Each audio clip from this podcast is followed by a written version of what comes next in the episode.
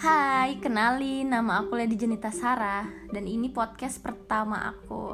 Dan aku tuh mau ngebahas tentang toxic relationship nih bersama dengan bintang tamu kita hari ini dengan Mbak Tessa. Mbak Tessa, apa kabar? Hai, baik Pak Lady, Alhamdulillah Pak Lady gimana nih kabarnya nih? Alhamdulillah baik juga nih Mbak. Mbak Tessa kesibukannya apa nih? Aku biasa sekarang lagi kerja, nyari duit Mbak Padahal kita sama-sama satu kantor ya Mbak, tapi Iya. tetap tanya aja nggak apa-apa. Ya basi ya Mbak ya. Gimana Mbak? Oke mau nih, sekarang kita mau ngebahas tentang definisi toxic relationship ya. Mm-mm. Definisinya dulu kita harus tahu nih apa tuh do- apa tuh toxic relationship. Menurut Mbak Tessa sendiri, toxic relationship tuh seperti apa sih? Oke, eh, menurut aku, jadi ini kan toxic relationship ini artinya tuh luas kan mbak? Bisa kita sama pacar, sama teman sendiri, sama saudara, sama orang tua, kayak gitu kan. Cuman mungkin yang di sini eh, untuk percintaan mungkin ya mbak ya? Iya, Hmm.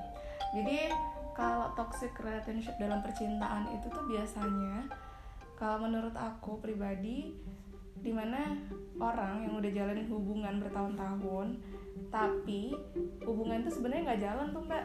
Stuck di situ aja. Dan kita ngerasa kayak oh ini masih bisa jalan nih. Padahal tuh udah nggak bisa. Kayak kesalahan tiap kesalahan tuh kita maafin mulu kita maafin maafin. Padahal itu udah nggak baik sebenarnya untuk hubungan. Dan di mana juga uh, salah satu pasangan itu ngerasa kok gue berjuang sendiri ya kok dia nggak berjuang juga ya kayak gitu sih mbak jadi intinya ya toxic relationship itu siklusnya itu sama. Hmm? Jadi kayak pertengkaran, terus kita ada di fase maaf-maafan, ngulangin lagi begitu seterusnya. Emang sih begitu hubungan tuh seperti itu, cuman di sini ada beberapa kesalahan mungkin yang sepertinya fatal, tapi mungkin karena pasangannya oh ya udah nggak apa-apa, aku ikhlas, aku ikhlas Iya, kayak gitu. gitu. Biasanya kayak- kan begitu. kayak, ha-ha, jadi kayak maksa gitu loh mbak padahal udah nggak bisa nih tapi tetap aja dipaksa Nah, iya banget. Nah, menurut Mbak Tessa nih, kenapa sih banyak banget orang yang nggak sadar padahal dirinya udah terjebak toxic relationship? Kenapa mereka nggak pernah sadar? Mereka selalu deny bahwa enggak hubungan kita ini sehat. Cinta mbak. Iya, iya banget sih. orang sayang ya pasti kita menepis sih kayak gitu. Kadang juga ada temen kan pasti kayak sahabat kita ngomong eh kayaknya hubungan kalian udah nggak baik nih. Cuman kita selalu yang bilang enggak kok masih bisa kok masih bisa diperbaiki ke depannya. Kadang tuh karena sayang sih mbak. Karena sayang lebih besar daripada otak kita daripada apa ya logika kita gitu kadang nggak main sih mbak kalau kita udah sayang sama orang main tuh kadang orang-orang pada ngedinai kalau dia tuh dalam hubungan yang udah nggak bagus gitu yang udah relationship eh yang udah toxic relationship kayak gitu Iya. Terus nih, eh buat orang-orang yang belum terjebak Hmm. toxic relationship kalian tuh harus sadar juga gitu. Iya harus sadar sih sebenarnya karena nggak melulu tentang cinta gitu. Ya banget jadi kita harus sama-sama dalam segala hal buat bikin ma- bikin Hmm. maju pasangan kita juga gitu. Nah berikut ini ciri-ciri hubungan yang toxic relationship. Pertama kasar sifat kasarnya. Pernah nggak sih mbak Tessa terjebak sama orang yang kasar oh pernah banget mbak dulu pernah pernah pernah banget banget Iya. Nah, tadi kan aku bilang nih, ciri-ciri hubungan yang toksik itu pertama kalau pasangan kalian tuh kasar. Hmm. Udah gitu yang kedua tuh controlling gitu. Jadi eh, kayak gimana ya? Maksudnya selalu ngontrol banget apa-apa, ada pengawasan, ada pembatasan kayak orang yang terobsesi seperti itu. Habis itu ada stonewalling.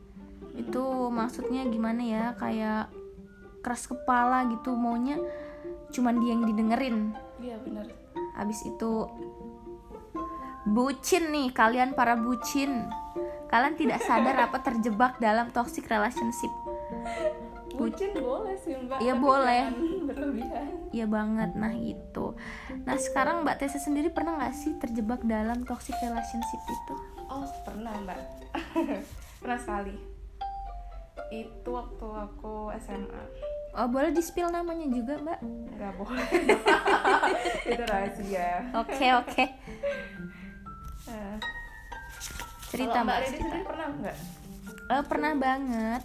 Pernah. Di hubungan yang kemarin sepertinya toksik toksik sangat sangat toksik tapi tetap dilanjutin?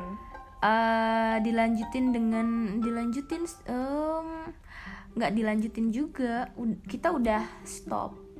Itu tapi keluar dari relationshipnya itu itu tuh membutuhkan waktu yang nggak sebentar. Mungkin pertama karena kita ngejalin hubungan ngejalin suatu relationship itu kan biasanya perempuannya selalu pakai hati. Iya bener-bener. Kayak perasaan. Perasaan.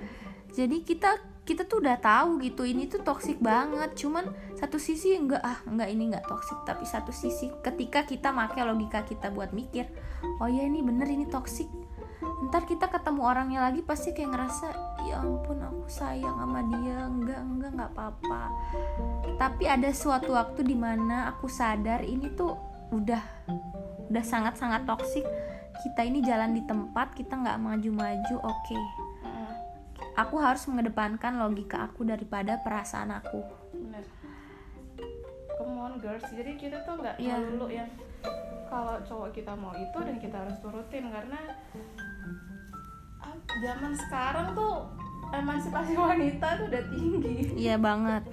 Jadi nggak nggak usah mau diinjek-injek lah sama cowok walaupun kita udah sayang seenggaknya kita bisa mikir nih Mm-mm. eh sayang kita nih gimana ya kayak dibales nggak sih? Dia dia ngelakuin effort yang sama nggak sih yang kayak kita lakuin? Atau gimana ya apa hubungan kita nih bisa jalan nggak sih buat 10 tahun atau 30 tahun ke depannya? Karena kan hubungan tuh selalu maju tuh mbak. Nggak Mm-mm. stuck di tempat. Apa bisa nggak sih dia jadi partner kita? Kayak gitu. Kalau emang kita ngerasa kayak kita aja yang berjuang kita aja yang ngasih effort ya udah mending cari yang lain aja. Iya banyak tuh. kok mbak nah eh, kita sering banget ya ngelihat sekarang tuh apalagi khususnya anak-anak ABG tuh Mm-mm. yang kayaknya ngelihat kita ngelihat TikTok aja ya ambil contohnya maksudnya mereka tuh sangat controlling pasangan banget kayak gimana ya kayak pos bisa dibilang posesif gitu temennya nggak boleh ngantar cewek lain lah nggak boleh temenan sa- sama lawan jenis menurut iya, iya. mbak tuh gimana sih dulu dulu aku pernah kayak gitu mbak. Cuman sekarang alhamdulillah aku udah nggak kayak gitu dan apa pasangan aku pun nggak kayak gitu. Jadi menurut aku kalau kayak gitu tuh jatuhnya tuh kita nggak bisa berkembang. Nah. Kayak misalkan aku mau main sama yang A nih sama teman A tapi cowoknya bilang eh jangan dong si A gini gini gini jangan main sama ini atau jangan main sama cowok ntar kamu dipikir cewek gatel apa. Cuman itu sebenarnya salah sih mbak. Kita kan berteman ya berteman aja. Mm-mm. kayak gitu. Tapi kan ada tuh banyak banget tuh sekarang yang kayak misalnya apaan sih kamu nganter-nganter cewek eh nganter-nganter cewek yang searah gitu? Padahal kan kadang-kadang emang perempuan butuh perlindungan maksudnya. Iya iya iya. Yang penting kan intinya ya kalau misalnya cowok mau selingkuh ya selingkuh aja mau gimana juga. Kita nggak perlu controlling banget banget lah maksudnya. Kita cuma tahu yang penting cowok tuh ngabarin kita dan kita kasih kepercayaan juga. Kalau misalnya mereka nggak bisa jaga ya udah pergi udah lepasin aja gitu. Mm-mm, bener sih mbak. Nah tentang toxic relationship? Menurut mbak Tessa nih apa nih yang harus dilakukan supaya kita nggak terjebak sama toxic relationship? Eh, buat adik-adik mungkin ya. Adik-adik ya buat adik-adik. ya Allah. Udah tua kali ya. Eh, buat yang baru-baru kayak masuk ke dunia percintaan gimana ya biar gak terjebak di dunia toxic itu sebenarnya gampang sih mbak. Kita saling percaya aja. Terus yang kedua kita saling komunikasi karena hubungan itu kuncinya di percaya dan komunikasi. Nah bener. Kalau yang dua itu aja nggak apa ya nggak ada. Nggak dilakuin ya ya udah gitu ngapain pacaran? Gitu Terus juga saling terbuka jujur. Tapi tetap kita harus eh, menghargain yang namanya privacy Nah, gitu. itu. karena privasi orang kan eh karena kan orang orang-orang tuh punya privasi itu mbak. Kita nggak boleh melewati batas itu. Kalaupun misalkan pasangan kita emang ada privasi ya udah. Kita hargain privasinya kalau dia pun mau jujur ya kita dengerin. Kalau enggak ya udah kayak gitu. Terus juga misalkan kalau kita berantem tuh ya kita saling ngalah aja sih. Saling turunin ego. Susah sih sebenarnya. Iya kan? Susah cuman uh, karena apa ya biar hubungannya tetap langgeng diomongin baik-baik aja gimana caranya hubungan itu tetap sehat tuh semisal nih mbak. Mm-mm. misal nih mbak ketemu sama cowok A dan udah pacaran nih. Mm-mm. tiba-tiba di tengah jalan mbak ngerasain kayaknya nih orang dulu awal-awal nih orang nih baik banget. Mm-mm. tapi kok makin ke sini makin aduh gimana nih? Kayaknya udah mulai-mulai ke arah toxic relationship gitu. Gimana nih? Jadi yang hubungan sehat malah ke toxic ya mbak ya? Heeh. Eh, gimana ya biasanya sih kalau aku kayak gitu langsung aku cut mbak. Karena aku udah nggak mau capek-capek sih. Karena umur aku juga udah segini dan aku ngerasa yang ya udah sih kalau emang masih mau apa ya eh ya gitu loh mbak. Jadi kalau misalnya jadi ini buat semuanya nih ya. Kalau misalnya udah kejebak sama toxic relationship kalian tuh harus buru-buru sadar. Kalau kalian tuh berharga loh biasanya orang yang udah terjebak toxic relationship ini pasti punya pikiran yang ntar kalau misalnya aku pisah sama si A aku gimana ya? Apa ada yang nerima aku seperti dia menerima aku lagi? Gitu kan kadang-kadang kita punya pikiran. Jadi kita harus siap dulu sih. Mm-mm. kita harus siap dulu keluar dari hubungan itu dan biasa sih sebelumnya kita harus paham dulu mbak apakah hubungan kita ini bisa diperbaiki atau enggak. Kita omongin dulu kalau emang nggak bisa ya udah. Mau nggak mau kita harus siap kan dari apa keluar dari zona itu. Kayak gitu. Nah itu. Nah kadang-kadang nih Yang terjebak relationship nih kan biasanya Orangnya pasti bucin ya? Iya biasanya Nah ini buat orang-orang yang bucin nih Termasuk aku sendiri ya bucin. Tapi bucinnya bucin yang batas wajar gitu ya. Kita nih bucin tuh boleh cuman jangan menempatkan bahagia kamu di sama orang lain gitu. Jadi pasangan kamu tuh bukan patokan kamu bahagia. Iya bukan bukan tanggung jawab mereka buat kita bahagia. Nah itu banget. Jadi bahagia itu Tanggung jawab diri sendiri Bukan dari orang lain. Kita kita sering banget ngebuat ekspektasi sama orang lain Bahwa orang lain yang bikin kita bahagia Padahal bahagia itu dari diri sendiri Dan tanggung jawab kita. Betul betul.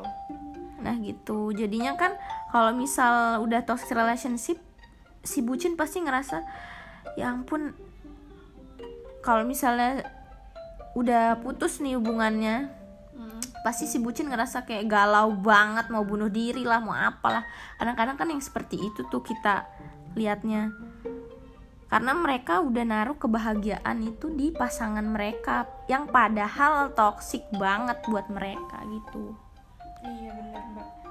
Ya, intinya buat kita kita sih buat para perempuan kan terutama ya hmm, lebih bisa lah menghargai diri sendiri, lebih bisa cinta sama diri sendiri. Ya carilah kebahagiaan yang emang bukan di orang lain gitu, yang emang bahagia ya buat kamu sendiri tanpa harus bergantung sama orang lain. Oke, wow, waktu menunjukkan 14, 17, 18 ya, ya, ya, waktu terus berlanjut nih.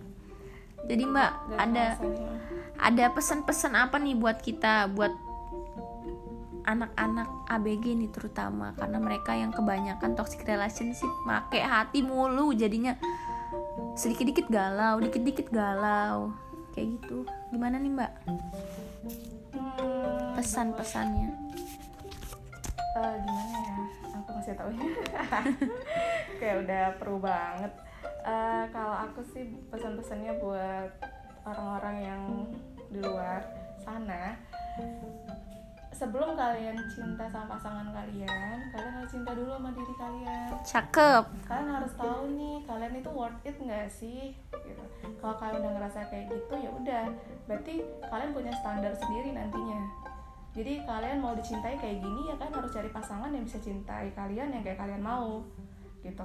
Karena kita nggak bisa paksain orang juga. Kayak gitu mbak Nah, bang, bagus banget mbak. Mbak pengalaman banget ya kayaknya sama toxic relationship ini. Uh. Tiga tahun saya mbak. Tiga tahun guys terjebak dalam toxic relationship. Yang mbak Tessa sendiri kadang-kadang nyadarnya itu belakangan. Bener-bener kita nggak bisa langsung sadar lah mbak. Iya banget.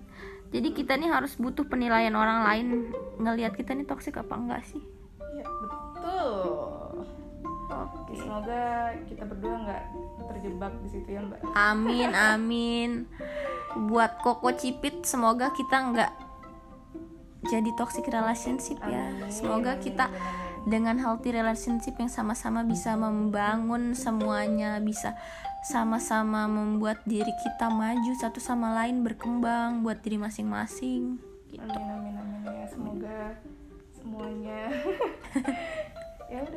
gitu lah mbak doa yang baik-baik aja Iya nih. Oke.